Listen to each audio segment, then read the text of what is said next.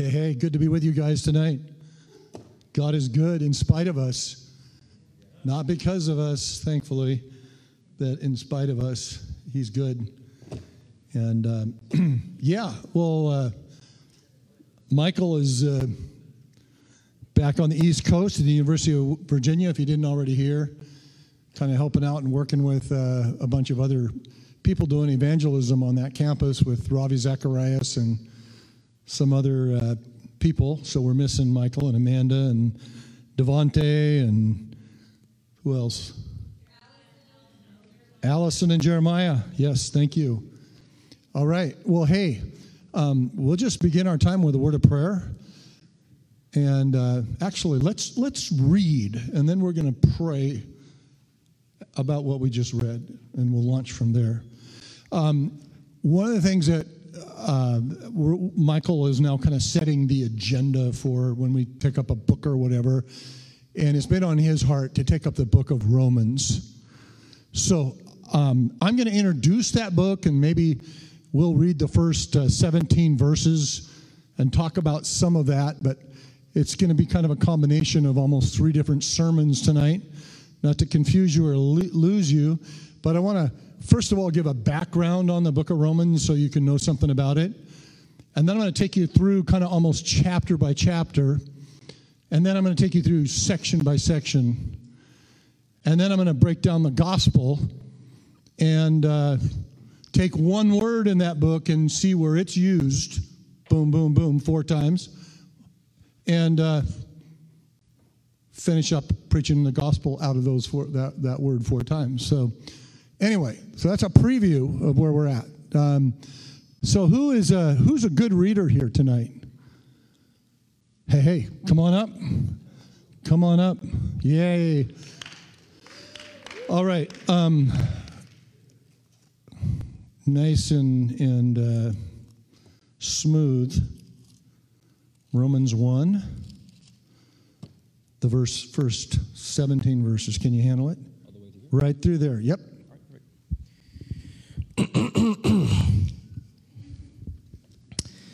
Paul, a servant of Christ Jesus, called to be an apostle and set apart for the God, gospel of God.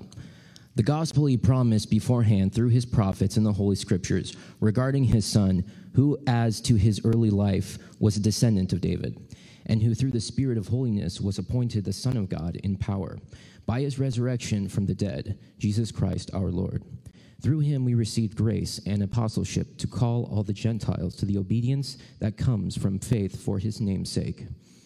And you are also among those Gentiles who are called to belong to Jesus Christ. To all in Rome who are loved by God and called to be his holy people, grace and peace to you from God our Father and from the Lord Jesus Christ. Paul's longing to visit Rome. First, I thank my God through Jesus Christ for all of you because your faith is being reported all over the world. God, whom I serve in my spirit in preaching the gospel of his Son, is my witness, how constantly I remember you in my prayers at all times. And I pray that now, at last, by God's will, the way may be open for me to come to you. I long to see you so that I may impact to you some spiritual gift to make you strong. That is, that you and I may be mutually encouraged by each other's faith. I do not want you to be unaware, brothers and sisters, that I planned many times to come to you, but have been prevented from doing so until now, in order that I might be have a harvest among you, just as I have among the other Gentiles. I am obligated both to Greeks and non Greeks, both to the wise and the foolish. That is why I am so eager to preach the gospel, all to you who are in Rome. For I am not ashamed of the gospel, because it is the power of the God that brings salvation to everyone who believes. First to the Jew, then to the Gentile.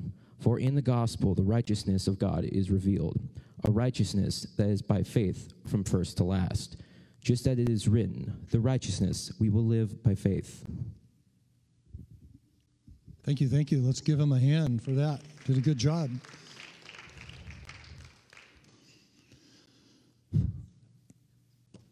Okay, why do we study a book?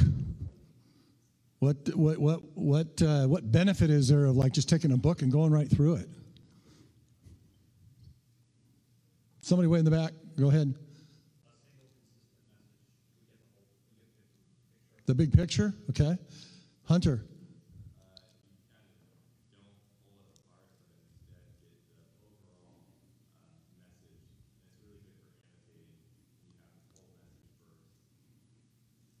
Okay. So, um, if you just like one of those people who says, you know, I'm not very consistent, I'm not very good at this, so I'm just going to like open my Bible and whatever I see, I'm going to read that. And then the next time I'm going to read something else, and you, you don't get the context or the flow of how a book goes together.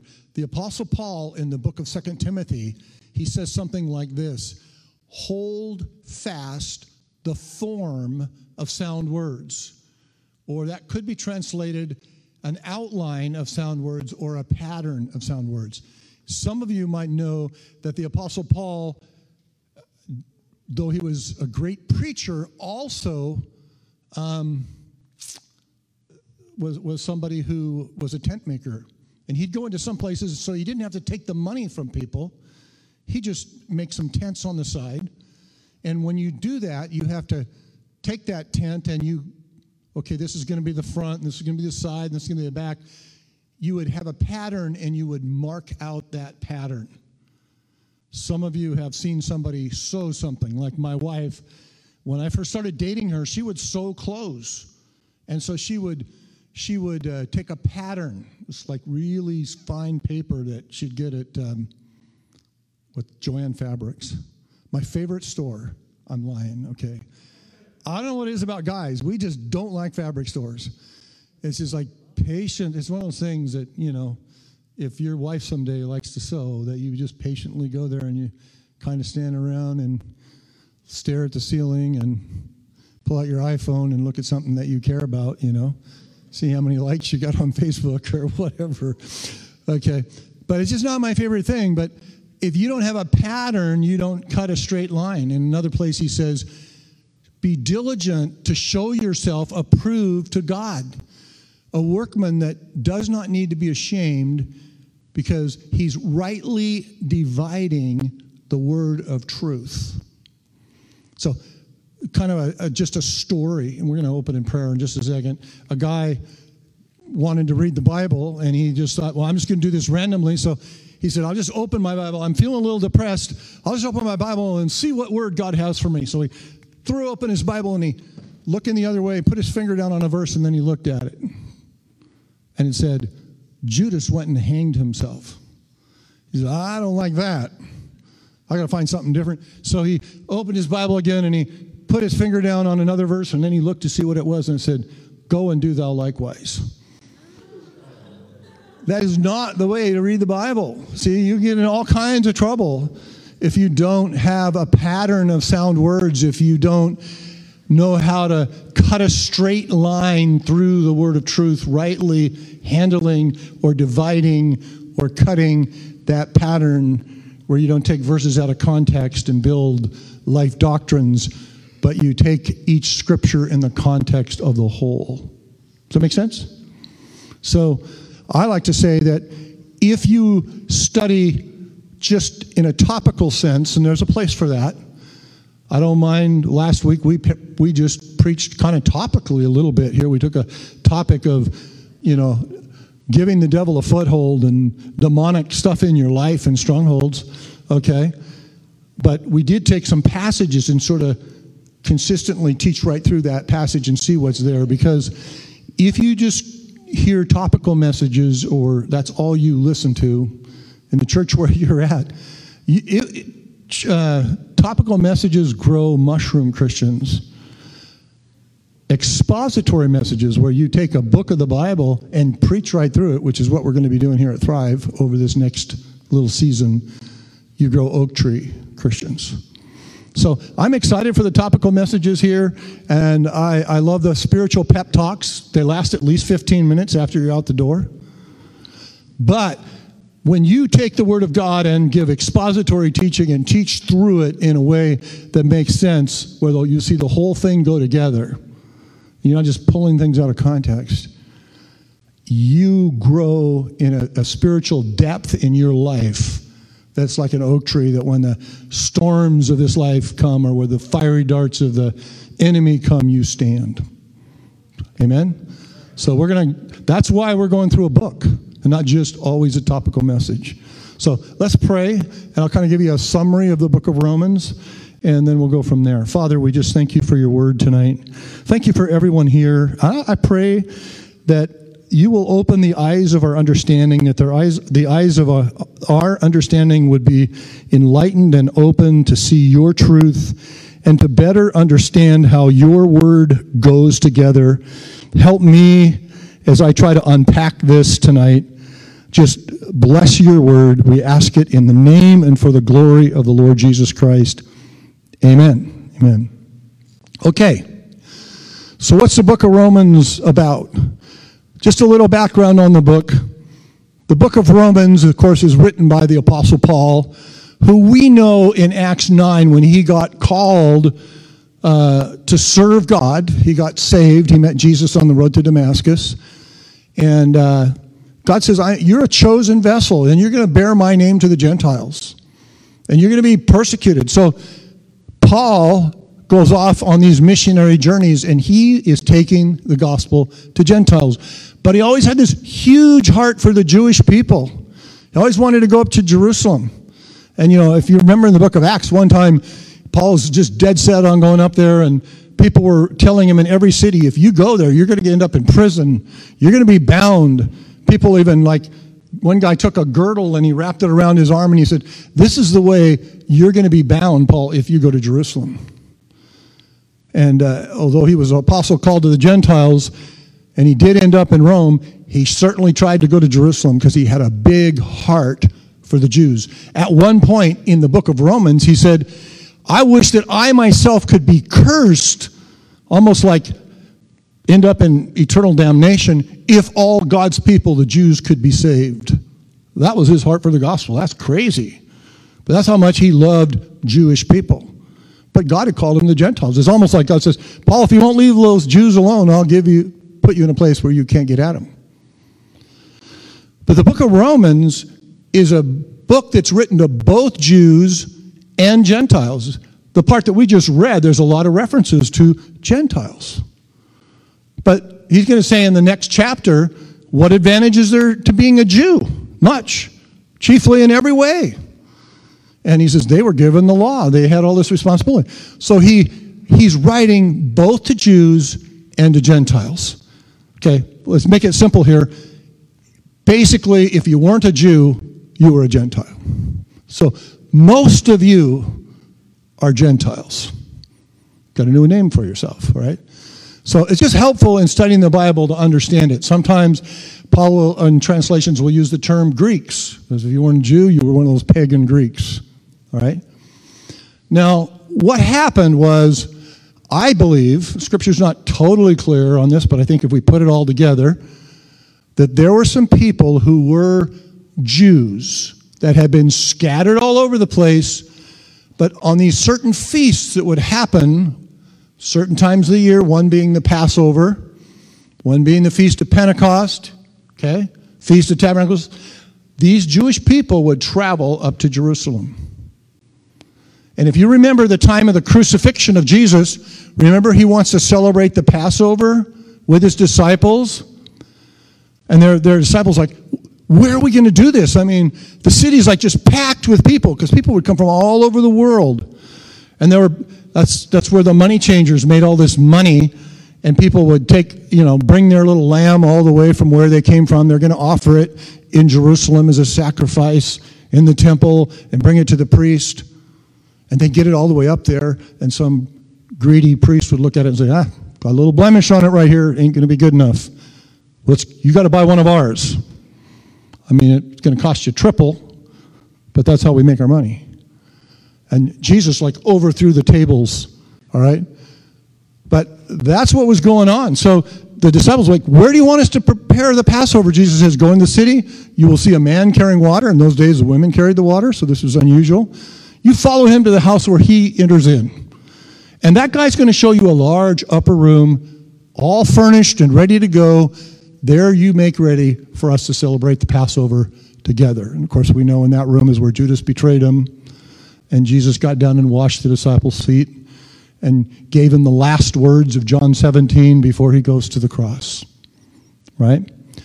So it was during one of those feasts, not the Passover feast, but the Feast of Pentecost, that a bunch of people came up to Jerusalem.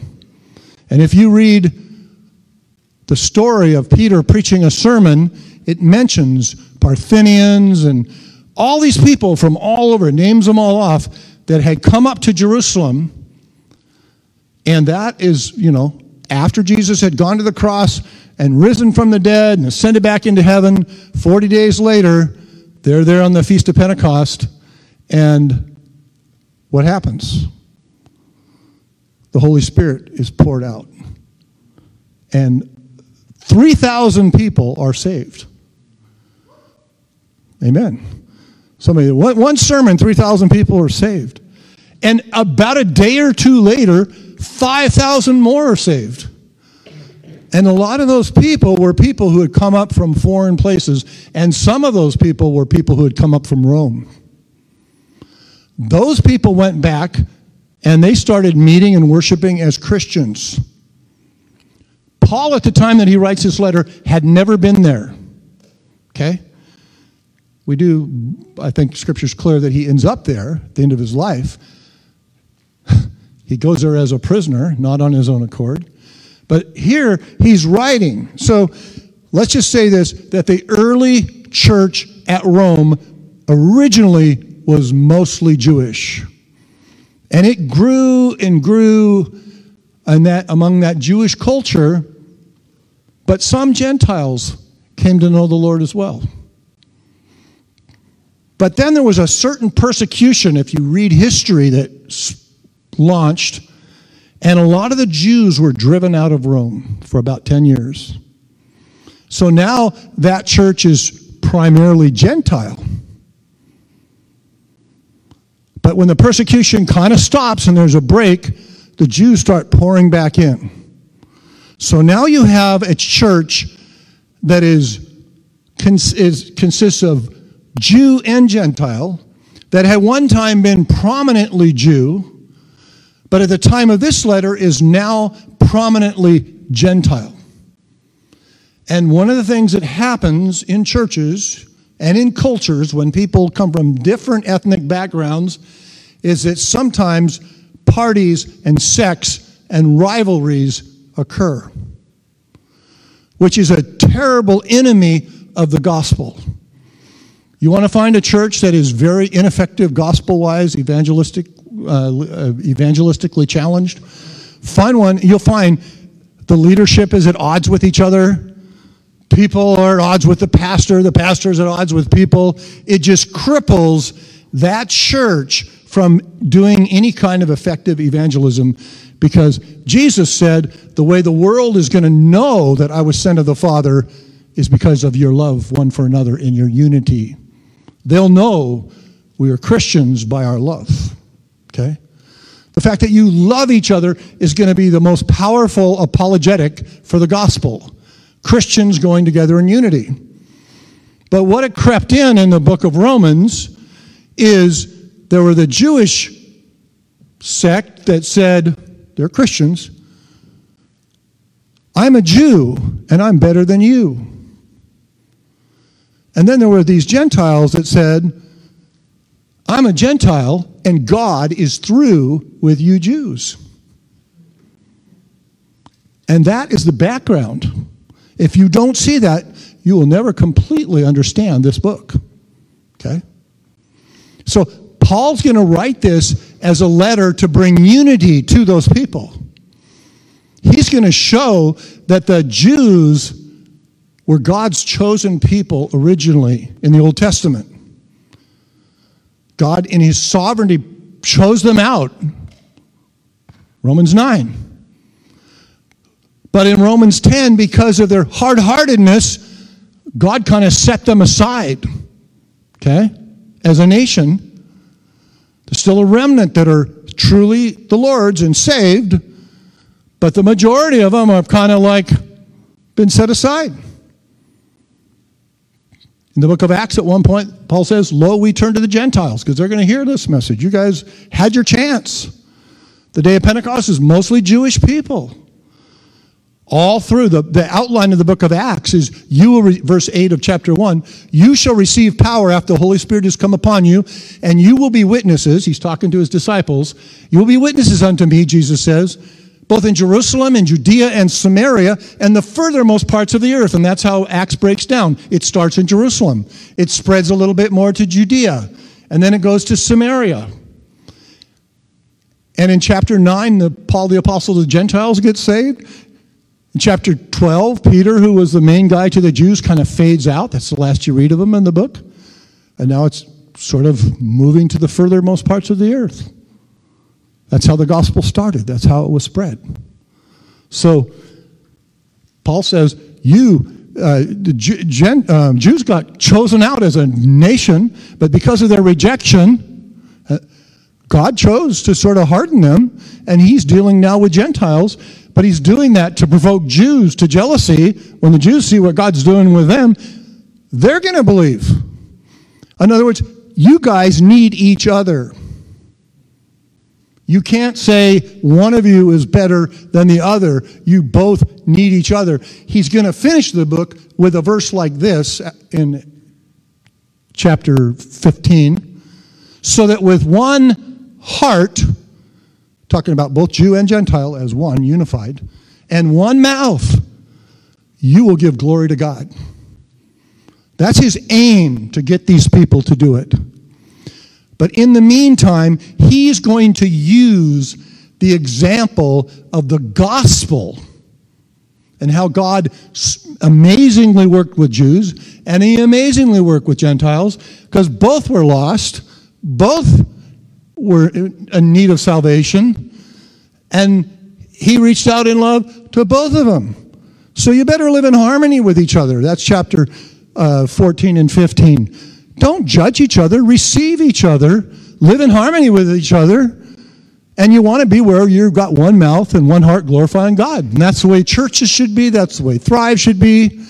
We should be people who live in harmony with each other.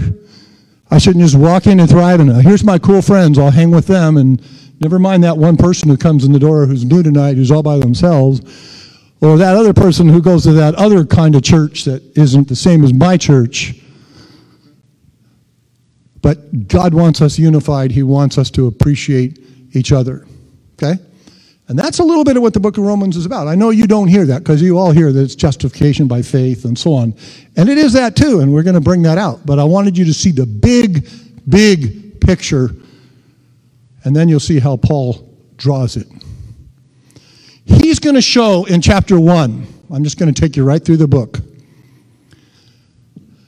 that the pagans the Gentile pagans, that's what we were, okay, are without excuse. People say, well, what about the pagan who lives on some little island in the South Seas who nobody ever came and preached the gospel to him? Is God really fair? Is he going to send that guy to hell because he never heard the gospel message? Some of you have struggled with stuff like that. What he's going to say is the pagans are without excuse because they have the witness of creation. He's going to show in chapter 1, uh, and I'm getting ahead of myself here, but he says, For since the creation of the world, God's invisible qualities and his eternal power and divine nature have been clearly seen and been understood from what has been made, that's creation, so that people are without excuse. Do you know if you really don't know a lot, you're still without excuse to not know there's a God? David writes in Psalms 14, the heavens declare, he's talking about the stars and the planets, they declare the glory of God. And the firmament shows up his handiwork. You can see God's masterpiece in creation through the stars and the planets. Do you know that if our Earth was a few miles closer to the sun, we would fry? And if we were a few miles farther from the sun, we would freeze. And if the earth spun a few miles an hour faster than it does, we would fly off of it because gravity. And if it went slower, there'd be other problems as a result of that. You have to be an ignorant fool to not believe in creation. I say to people, there's no such thing as a true atheist. Deep down inside, everyone knows there's a God. But the reason they don't want to admit it, and the reason people like Richard Dawkins spend a lifetime trying to fight against that idea, is because, I mean, imagine spending a lifetime fighting against something you don't believe in. The reason so there's no such thing as a true atheist. The reason people don't want to admit there's a God is because if they do, it might mean that they would have to change their life, and they're not ready to do that. So they'll lie to themselves and say, well, or to other people, I don't believe there's a God. Just remember when you're witnessing to them, their conscience is on your side. We're going to see that in a minute. So creation bears witness. God's word says people are without excuse. Psalms 14, as we already said, the heavens are declaring the glory of God, and he, firmament is showing his handiwork. It says, day after day, talking about the stars in creation, they pour forth speech. In other words, you said, wait a minute, I thought, are the stars actually talking? God says they are. They're preaching to anybody and everybody of the amazing presence and power of an eternal God. All right? If I went down to the port of Tacoma and I showed you one of those ships and I said to you, this was not always a ship. It used to just be some pieces of minerals that were floating in the ocean. But after billions of years, the minerals came together and formed iron. And then the iron formed a ship. Okay? And after a while, engines evolved and then a control system with a steering mechanism and something to control the speed and navigation system. It all just happened. You'd look at me like I was a little crazy. But you know that the human body is a million times more complicated and more mysterious in many ways than a stupid ship in a harbor. It's true. The human eye. Amazing to study that. So let's just you know, right now, what he says in chapter 1 is the pagans, the people who claim they don't believe in a God, those Gentiles out there who haven't heard the gospel, they are without excuse because they have the witness of creation. The Jew in chapter 2 is without excuse because he had the witness of the law. He was given the law, he just couldn't keep it. See, the law. Uh, is kind of like a mirror. It shows us we have a dirty face, but it doesn't wash our face. Only the blood of Jesus can do that. Okay? But all the law says things like, you know, thou shalt not commit adultery. And Jesus expanded on that and says, whoever looks at a woman to lust after her has committed it already in his heart. The law says, don't kill. Jesus said, if you hate your brother, you're already a murderer. I'm guilty. I've been guilty on both of those accounts. I hold up the mirror of God's word and I find out that I'm a sinner. It's not politically correct, religiously correct language anymore. You know, you're just broken people. Okay, let's not use the word sin. We might offend somebody. You're broken. Okay. No, he says you, you sin. So, so chapter one, the heathen are without excuse, the pagan, the Gentile. He has a witness of creation. Stars are witnessing to him. Chapter 2, the Jew is uh, without excuse. He has witness of the law. He's more responsible. And I get to chapter 3, and he starts off with this whole barrage of Old Testament scriptures. Some of it isn't very pretty. There's none that seek after God. Not, not even one. We've all together been f- filthy, from the top of your head to the sole of your feet. It's all Old Testament verses that he's quoting there. And he comes to the conclusion of it all, and he says something like this so that every mouth is stopped and the whole world becomes guilty before God. For it is written, um, there is none that does good, no, not even one. He's talking about when he says there's no difference, he's saying whether you're a Jew or whether you're a Gentile, doesn't matter. You guys who have been fighting about who's better, you're all scumbags. You've all broken the law. You're all, you're all lost apart from Jesus, apart from the righteousness that God imputes to you, which he's going to talk about in a minute. You see, Romans is not a book about ecclesiology. Anybody know what ecclesiology is? It's a study about what? The church, how it meets. Ephesians is a book of ecclesiology. It's not a book about eschatology. Might as well learn some of these terms. You guys got to. You're, you're in seminary tonight, all right? Eschatology is what? Study of end times. If I read Second Thessalonians, I'm, I'm reading all this stuff about end times, and even First Thessalonians. Every chapter talks about the coming of Jesus. 1 Corinthians 15 talks about what's happening in the future. Romans doesn't deal with those things. Romans doesn't deal with eschatology, ecclesiology. It deals with something called soteriology. Anybody ever hear that word? What's it mean? Huh? How you get saved. Soter. Good job. Okay. What is your name? Sierra. I like you.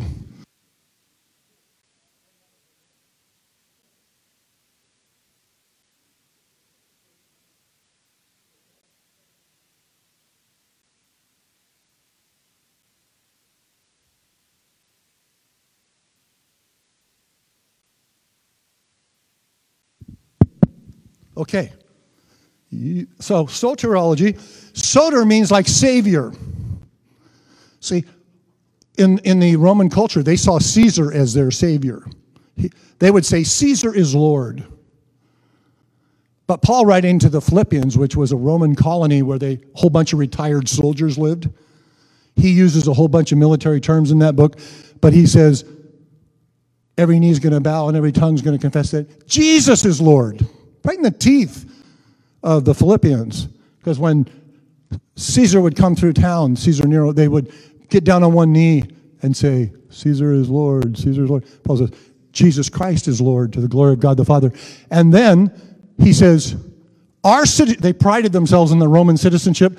You know what he says to the Philippians? But our citizenship is in heaven, where we look for, Greek word, a soter, a savior. All right? Right in the teeth of these guys. He just like keeps using those words. You know, the peace of God will garrison your hearts and minds, guard your hearts and minds. Military term. So, Romans is a book about soteriology, it's about salvation. So he, he shows, again, the pagans are without excuse, the Jews without excuse, no difference, Jew or Gentile, all have sinned and come short of the glory of God. So, how do we get saved? We get saved by faith, all right? But Paul knew there would be some old, te- there'd be some Jews that would object to the idea of something as simple as justification by faith or putting your trust in what Jesus did. So he uses two Old Testament examples in chapter 4 Abraham and David. Why does he pick those two guys? Because some of these Jews are saying, well, wait a minute, the law still has to be involved in this. And Paul said, no, it's not the law, it's Jesus. It's Jesus, Jesus, Jesus, nothing more, nothing less, nothing else, just Jesus. And just in case you missed it, it's just Jesus.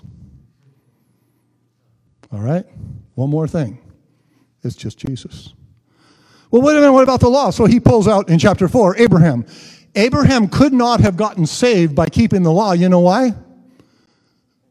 Huh? He lived before the law was ever given. Law didn't come till Moses showed up. So, how did Abraham get saved? He tells you in chapter 4 Abraham believed God, and it was credited unto him for righteousness. A man years ago walked into a Sunday school that was going on on a Sunday morning in a strange church, and they were having a little adult Bible study.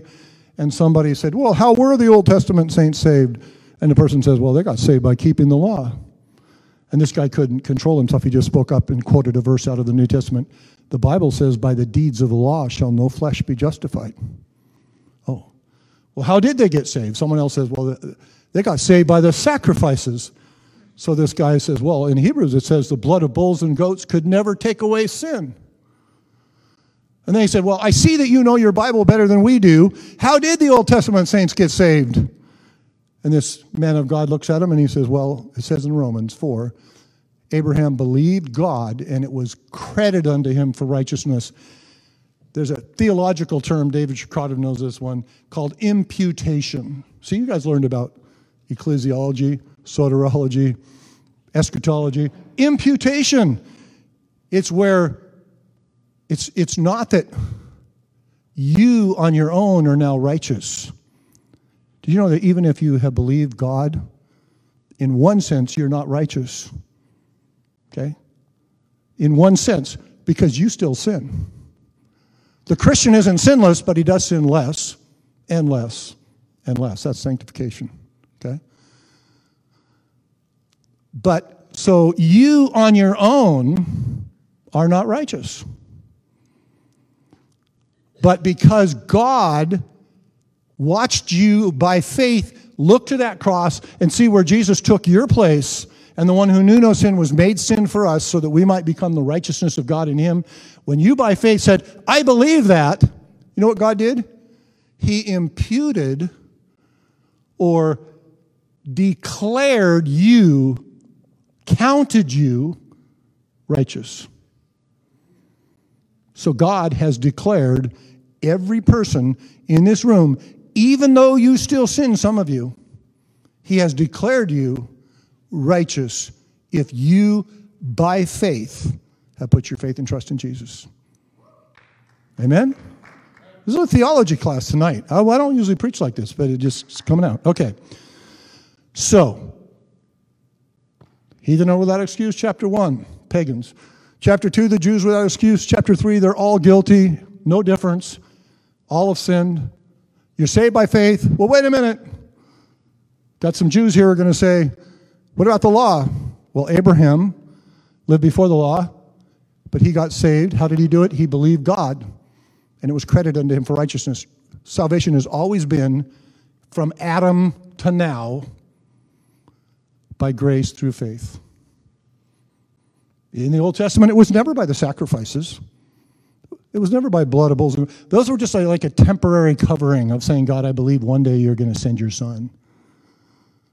And it was looking by faith.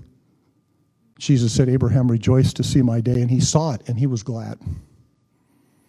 He said, Search the scriptures, they testify about me. Those old Pharisees were all caught up in all their legalistic laws, and they were even making up ones that weren't in the Bible and adding to it. And Jesus No, it's me. It's Jesus, Jesus, Jesus. Nothing more, nothing less, nothing else. Just Jesus. So, what about the other guy in Romans 4? He is the second Old Testament example, was not Abraham, but who? David. David lived during the time of the law. But you know what? He broke it. He committed, we can read about it, murder by killing Uriah, and adultery by sleeping with Bathsheba, who was Uriah's wife. So, how could he possibly get saved? He lived during the time of the law and he broke it big time. But David himself could say, and he quotes it here Blessed is the man to whom God will not count, there it is, that word impute, count his sins against him. If you have believed in Jesus, doesn't matter whether you've committed murder or adultery, if you put your faith there, God declares you righteous. And Abraham says, I'm one of those blessed guys. He went through some repentance. He says, Create in me a clean heart, O Lord, and renew a right spirit within me. Wash me, and I will be whiter than snow. But ultimately, he wasn't saved by sort of like turning over a new leaf and changing his own life which you can't do in your own strength and in your own power. But he was saved by putting his faith in one who could declare him righteous. Martin Luther, studying the book of Romans, was reading it as and thinking and meditating on it as he was climbing up the steps of a cathedral in Rome trying to earn brownie points with God. And suddenly the verse flashed in his mind the righteous will live by faith. The just has life through faith. And he said, What am I doing this for? He got up from his knees and started the Reformation.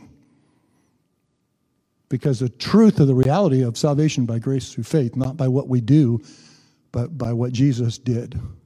There's two religions in the world doing and done. It's only two. Every other religion is about something you have to do. Christianity is about what Jesus finished on a cross 2,000 years ago. Right? So, if, so chapter 5, then he concludes it all. Since it's by faith, therefore, chapter 5, verse 1, being justified by faith, we have peace with God through our Lord Jesus Christ. But he goes on to show that you're either in Adam or you're in Christ. In Adam, all died. In Christ, all are made alive. You're lined up behind one of those two guys, either Adam or Jesus. The cool thing is, I believe Adam actually got out of his own line and he lined up behind Jesus when by faith God clothed him with a covering. It says God took coats of skin, singular, one sacrifice to cover both Adam and Eve.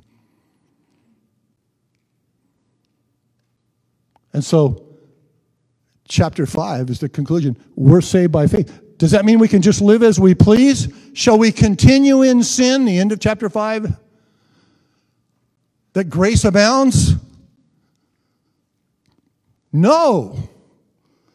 How shall we who are dead to sin live any longer therein? And that begins chapter 6, which shows that I died to sin through the death of Jesus. But when Jesus rose, I rose too. I don't completely understand that, but he was my representative and he died in my place and he rose in my place. And somehow, now that I'm in Christ, I ro- died and rose with him. So, what am I supposed to do? Therefore, knowing the old man is crucified, knowing the old Tim Cedarland died when Jesus died. Count it so, reckon it so, and now yield or present your bodies as instruments of righteousness. Some translations say weapons of righteousness. God, take my hands, take my feet, take my mouth, and use them as instruments for your glory, as weapons for you. Because I died through the death of Jesus, and I rose with him in newness of life. And now I'm here as your representative. If I know the old man is crucified, count it so and reckon, uh, reckon it so, and now yield your members as instruments of righteousness. So Romans 6 is knowing, reckoning, and yielding. It's being dead to sin. Romans 7 is being dead to the law. A woman is bound to the law of her husband as long as he's alive. You get married, you're bound in that relationship. But when he dies, it says she's free to be married to another man. In the same way, you died to the law, he goes on to say. So it isn't that the law isn't important. The Bible says in 1 Timothy the law is good if you use it lawfully. All right? It, again, shows what God's standard is, but it's not something that's going to save you. It's not going to help you be good. It's just a standard of what God had. Not bearing false witness, telling the truth, not, not committing murder, not committing adultery, all those different things that are there. All that Old Testament law showed us that we couldn't possibly keep it. We needed a Savior. The law is something that was designed. Galatians tells us it's our schoolmaster or our pedagogue, okay? What, what, a pedagogue would be somebody who would train a young child when it was little to grow up into adulthood or maturity. The law was something in the Old Testament to help us, to bring us to Christ. It was our pedagogue to make us realize we needed a Savior and bring us to that point where in maturity, we're trusting in Jesus and not in what we do or don't do, but what has already been done on a cross 2,000 years ago. So, Romans 6, I'm dead to sin. Romans 7, I'm dead to the law. Well, then how do I live? Romans 8 is the spirit filled life. I have now a new power. The same power that was in Jesus and raised him from the dead is now in you, Romans 8 tells me. Okay? And you know, now that I live by the Spirit, which is pretty cool, Jesus said, you know, if you, if you just believe on me, out of your innermost being will flow rivers of living water. This he said, speaking of the Spirit that was not yet sent. If you're a Christian, you have the Holy Spirit. You have the access, when you fill yourself up with the Word of God, when you fill yourself up with Jesus, what you're full of, and some of you guys are full of it, but you're not full of the right stuff, okay? But when you're full of Jesus, rivers, streams of living water are going to flow out of you. Living, life giving water of life is going to flow out of you to other people, and you'll have a powerful witness through the Holy Spirit. So Paul writes in there, he says, I don't even know how to pray as I ought to. You ever feel that way? I don't even know how to pray. But, he says, the Spirit itself makes intercession for us with groanings that can't even be put into a human language. All right? The Spirit, the Spirit, the Spirit. You don't have to try to live by keeping the law. You don't have to live in the flesh. You died to that sinful life of the past. You now are alive in Jesus, and you've got a new power in you that's actually going to help you live a Christian life, and that's the Holy Spirit. In chapter 9, you Jews, God sovereignly picked you out a long time ago. But you know what? You rejected your Messiah. You turned your back even on the gospel for the most part. There's a remnant that was saved, got saved at Pentecost. Some of them are still in this church. But now God seems to be dealing with the Gentiles, but He's using those Gentiles that you despise to actually provoke you to jealousy. And in the end, He's going to have Jew and Gentile as all a part of this church. Okay? It's made up of a mixed company. Jew and Gentile together form one body. There's a whole bunch of stuff in Ephesians about this. Okay? Forming, as it says in Ephesians, one new man or person. It's the church. Got Jews and Gentiles. They're not at odds together before. If a Jew saw a Gentile, he wouldn't eat with them. He wouldn't talk with them. Remember the woman at the well says to Jesus, How is it that you, being a Jew, talk to me? I'm a Samaritan. The Jews don't have any dealings with us. We're, we're unclean. We're half breeds. Paul saying, Men, you Christians, there's no, there's no longer Jew nor Gentile. It's all one person in Jesus. This is the kind of unity that's going to promote the gospel and cause people to really come to Christ. So start appreciating each other. And he kind of throws in, I like to say, chapter 13 is render unto Caesar the things that be Caesar's. Okay? Pay your taxes. Let every person be subject to the higher powers. Those are who is in power at this time? Nero. Yet Paul's saying, honor those in government. God's instituted it. You don't have to go out to an anti-Trump rally or something, you know. If you're a Christian, you pray. You may not agree with who the president is, but you pray for him.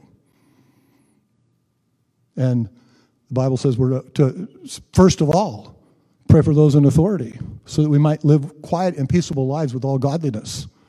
So let's not get caught up in the resistance movements of today, which are all against this and against that. The most miserable, unhappy people that ever lived on the face of the earth. I've been around 63 years. I've never seen such an angry, uh, how can I say this? I have to be careful my, on my wording. Angry, um, nonsensical mob of, of people don't even know why. They, they go interview them on the street. Now, why are you all upset? Well, I don't like this, or I don't like that, or I don't like Trump. Well, what is it that you don't like about him? Well, I don't know. I just don't like him. Why don't you like him? Well, so and so doesn't like him, and they're cool, so I just do what they do. And we have this group think. Nobody can think for themselves, you know. It's a mob mentality. But as Christians, we're separate from that. We march to the beat of a different drummer. We don't necessarily get caught all up in the politics of the day. We're not looking to some man to solve all of our problems. We're looking to Jesus, who's going to come and set it all right. His enemies are going to become his footstool. I'm on that side. Okay? So Romans 13. And then Romans 14, I forgot Romans 12. Render to God the things that be God. Present your bodies a living sacrifice. Therefore, in view of God's mercy, in view of all that Jesus has done that you just read about in the first eight chapters of the book, you present your bodies a living sacrifice, wholly acceptable to God, which is your only intelligent response. In other words, in view of all that God did, the only intelligent response there is is to say, Jesus, here I am. Take my life and let it be consecrated, Lord, to thee. Here I am. Take me and use me. Okay? Then, Romans 13, we said, render to Caesar things to be Caesar's. Respect those in authority, kings.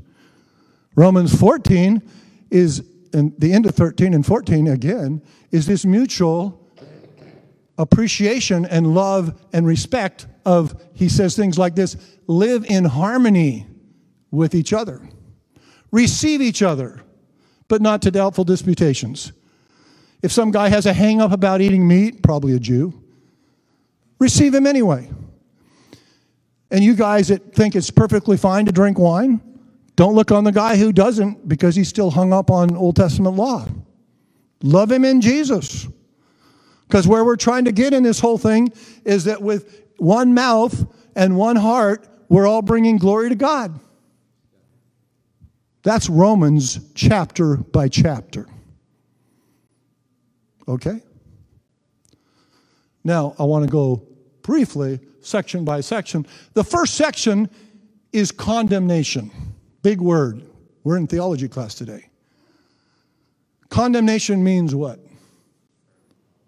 It's a word about, like, we think of it as, oh, he condemned that person. But it's actually kind of a word that has to do with judgment. That you are under condemnation. That is, in sin, this world is condemned. Okay? Jesus said this He that doesn't believe is condemned already. So if you don't know Jesus, you're already under condemnation.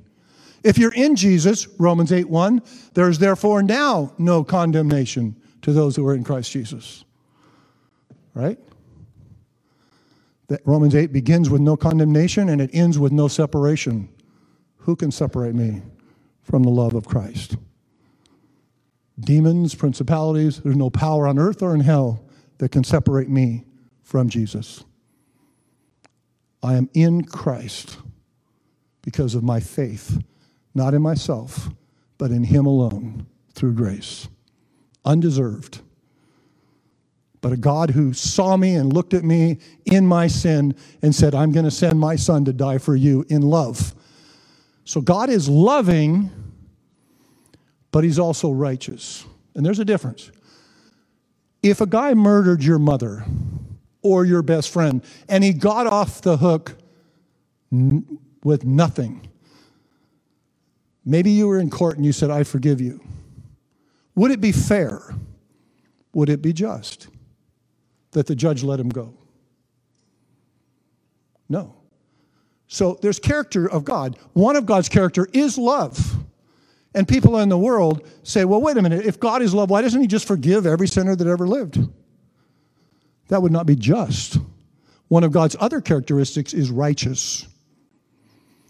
And I think the key verse in the whole book of Romans is Romans 1:17 when he talks about the gospel. In it, the righteousness of God is revealed from faith to faith. For it is written, the just or the righteous will live by his faith.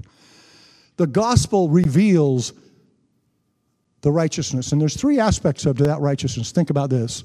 First of all, God himself is not only love, but he's also righteous. He's holy.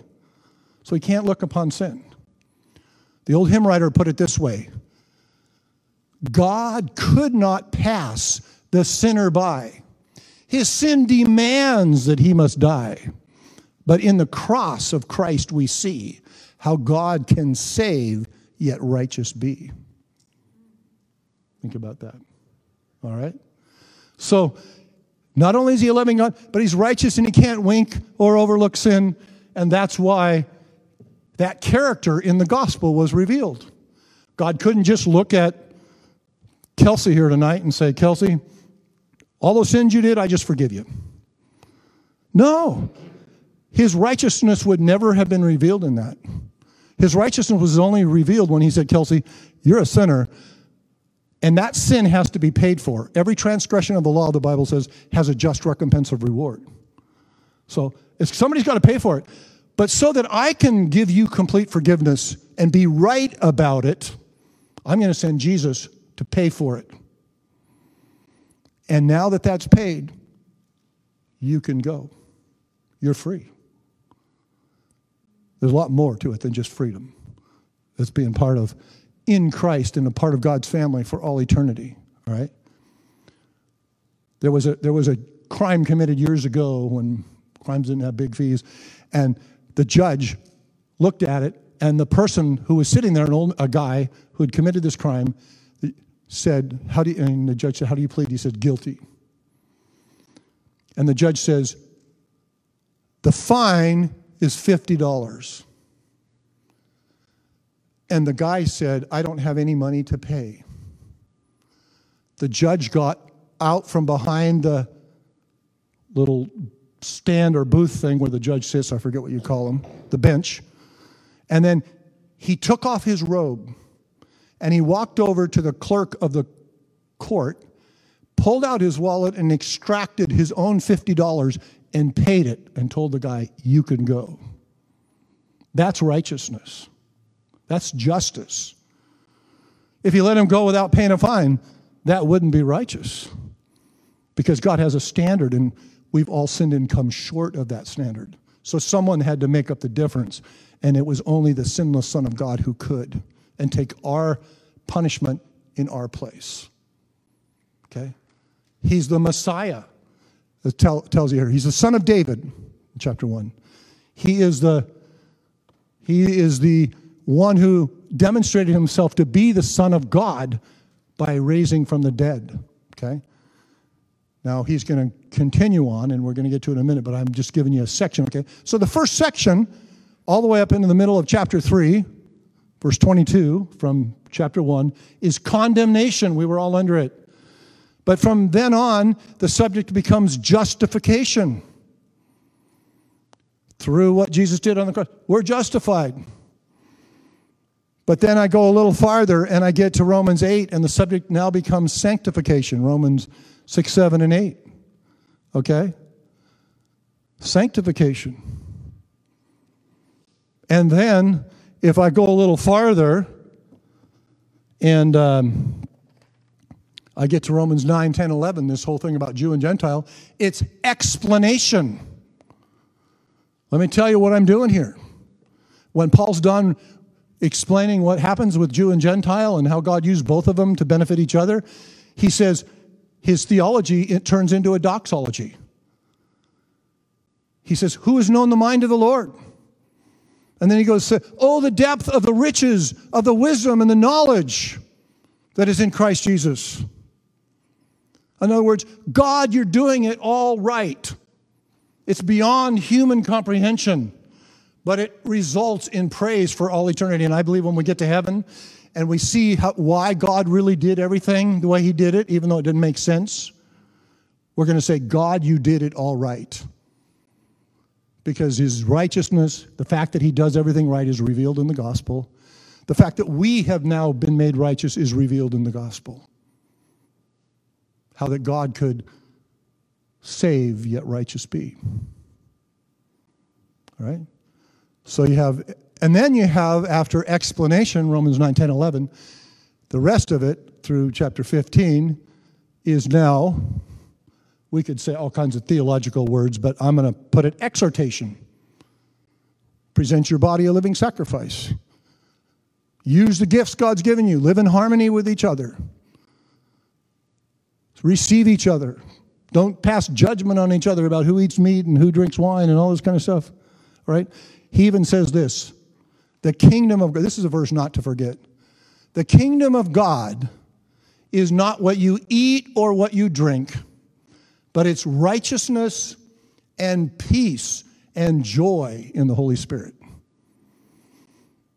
So just remember that. Kingdom of God. When you see somebody doing something you don't like, like, oh, she wears too much makeup. Oh. Did you see the kind of revealing outfit that person she was wearing? Oh, I'm better than that. No, no, no, no, no. Kingdom of God is not what you eat or what you drink. It's not, it's not how you dress or not dress. I mean, not encouraging you to, you know, flaunt things and draw attention to yourself in a way that you shouldn't. But, but that's not what the kingdom is about. It's not about a list of rules of what you do or don't do. It's about righteousness and peace. Jew and Gentile in a church, black and white, men and women, all different kinds of backgrounds, rich and poor, living in peace and harmony with each other so that with one heart and one mouth they can give glory to God. Okay? So, condemnation, justification, sanctification, explanation, and finally exhortation.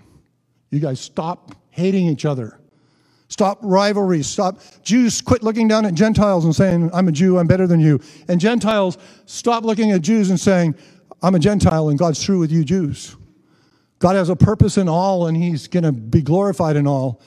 And when you understand it, you're going to say, Oh, the depths of the riches, of the wisdom, of the knowledge of God. His ways are past finding out. And your theology will become a doxology.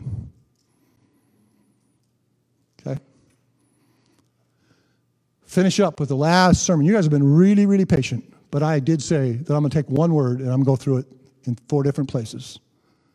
First place is in Romans 3 when he's given the whole list of Old Testament verses, he says something like this.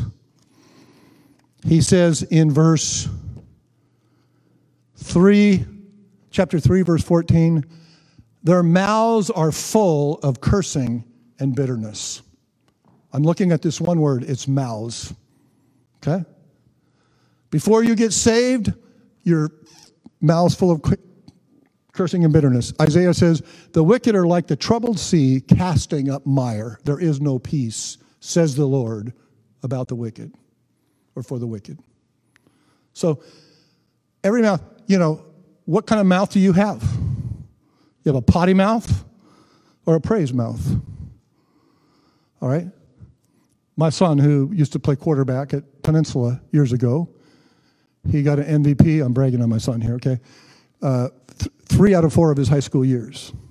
Had a lot of uh, amazing opportunities to play in college ball and chose not to. But as a freshman, he walked in and people said, How come you don't swear? You never say the F word. We'll give you 10 bucks if you say the F word. Hey, I'll throw in a few more bucks. You know, started off, I'll give you a dollar if you say it. And then I went to 10 bucks. And he said, No, I'm just not going to say that. Well, why not? Because I don't. He couldn't be bought.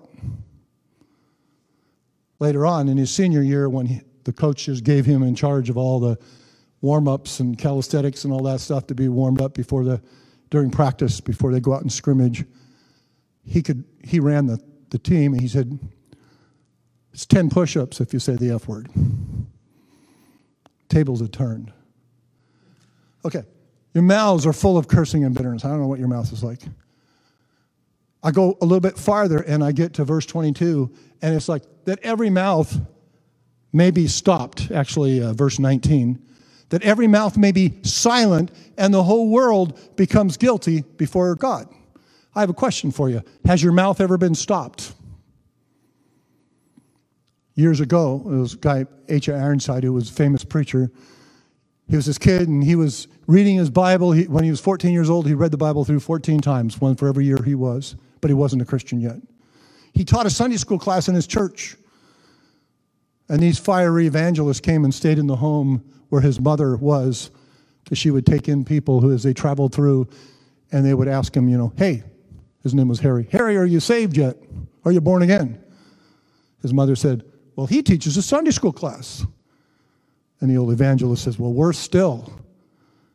Harry, has your mouth ever been stopped? Before God first opens a mouth, he first stops it. Has your mouth ever been stopped? It says here that every mouth may be stopped and the whole world becomes guilty before God. I got to recognize I need to have my mouth stopped and recognize God, what you say is true and what I'm saying isn't. So I want to get in agreement with you. Did you know part of one definition of repentance is taking sides with God against yourself? God, what you say is true, I'm on your side. It's a change of mind. All right? Every mouth stopped.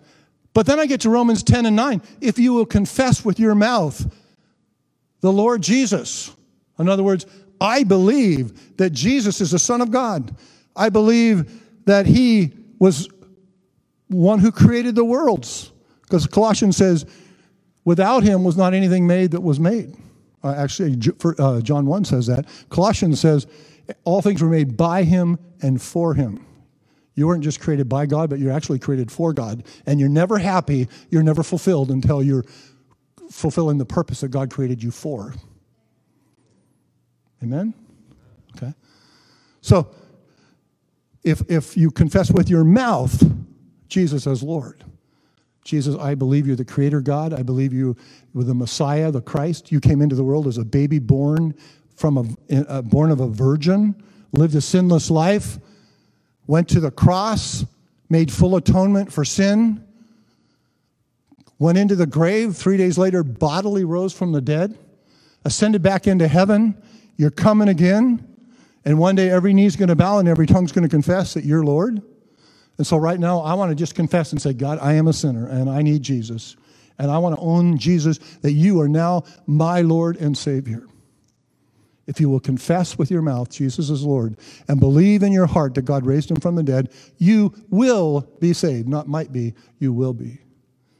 For with the heart, he goes on to say in verse 10, man believes unto, here's that word again, righteousness. God now counts you righteous. He imputes his righteousness on you. And with the mouth, confession is made unto salvation. Have you ever done that? You ever confess, Jesus, you're my Lord? If you haven't, you should tonight. Do it before it's too late.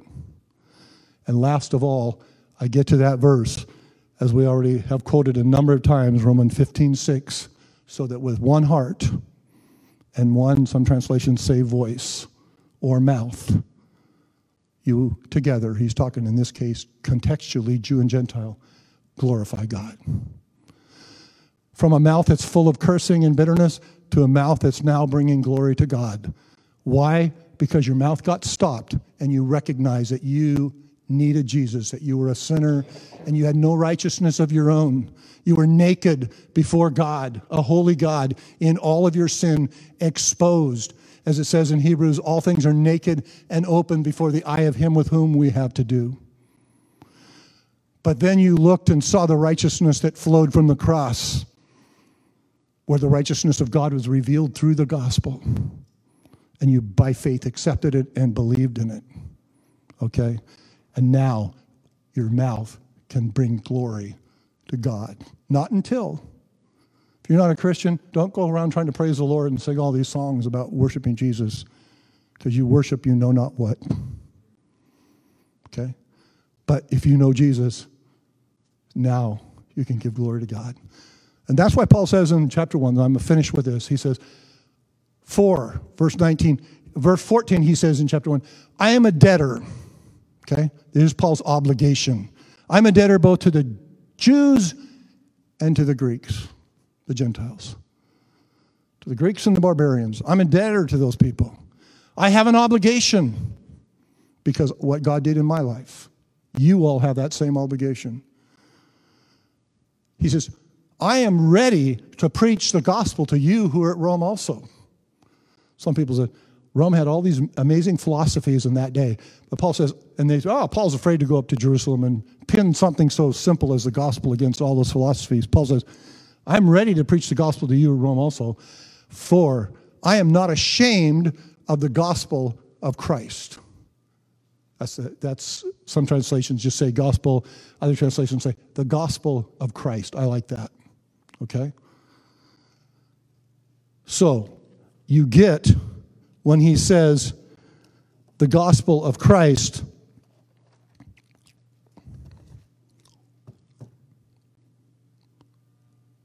You have his obligation. I'm a debtor to you, who are the Jew and the Gentile. I'm ready to preach the gospel you in Rome also. You have the origin of the gospel. It's the gospel of Jesus. All right? Then you have the operation of the gospel. It's the power of God. Paul says, I'm not afraid to take it up there. It's the only thing that will change lives. Years ago, I went to the, used to go to the women's prison a lot here. And one of the psychiatrists came to me one day. I would eat lunch in there with them. And he saw me at the lunchroom. Sitting there. He said, You know, you're the only one who has the answers for these people. I said, Well, I'm surprised. You, you're, you know, a psychiatrist. You're a shrink. And, you, and you're telling me I'm the one who has the answers. I mean, I was feeling a little smug inside because I, I knew that was true, but I wanted to hear what he had to say. And he says, I watch people that come and I try to help them and they go out and they very, very rarely ever change. But you go in there and you deal with these people and I see transformation. Those people's lives are being changed. Why? Because the gospel is more powerful than any philosophy of the world, any clever trick of a shrink to try to change anybody it's powerless. Remember the man among the tombs? He said, they tried to chain him up, and no man, it says, could even tame him. Society was helpless to deal with that guy till Jesus showed up and cast the demons out. The gospel is the power of God unto salvation to everyone who believes. So, you have the origin of the gospel, it's the gospel of Christ. You have the operation of the gospel, it's the power of God, it changes lives. You have the outcome of the gospel, power of God unto salvation, it brings salvation. It causes God to impute righteousness to you when you believe it. And finally, you have the outreach of the gospel to everyone who believes. To the Jew first. Remember the order right after Pentecost? It was to Jews and also to the Gentiles. He's writing to mostly Gentiles, but he throws the Jew first in there. A little bit of a jab, okay? You guys better appreciate each other. That's the book of Romans. Amen? Hope that whets your appetite. It was a pretty quick crash course with not a lot of preparation. But love you guys. Get into the word, serve and follow Jesus. Amen. Amen. God bless.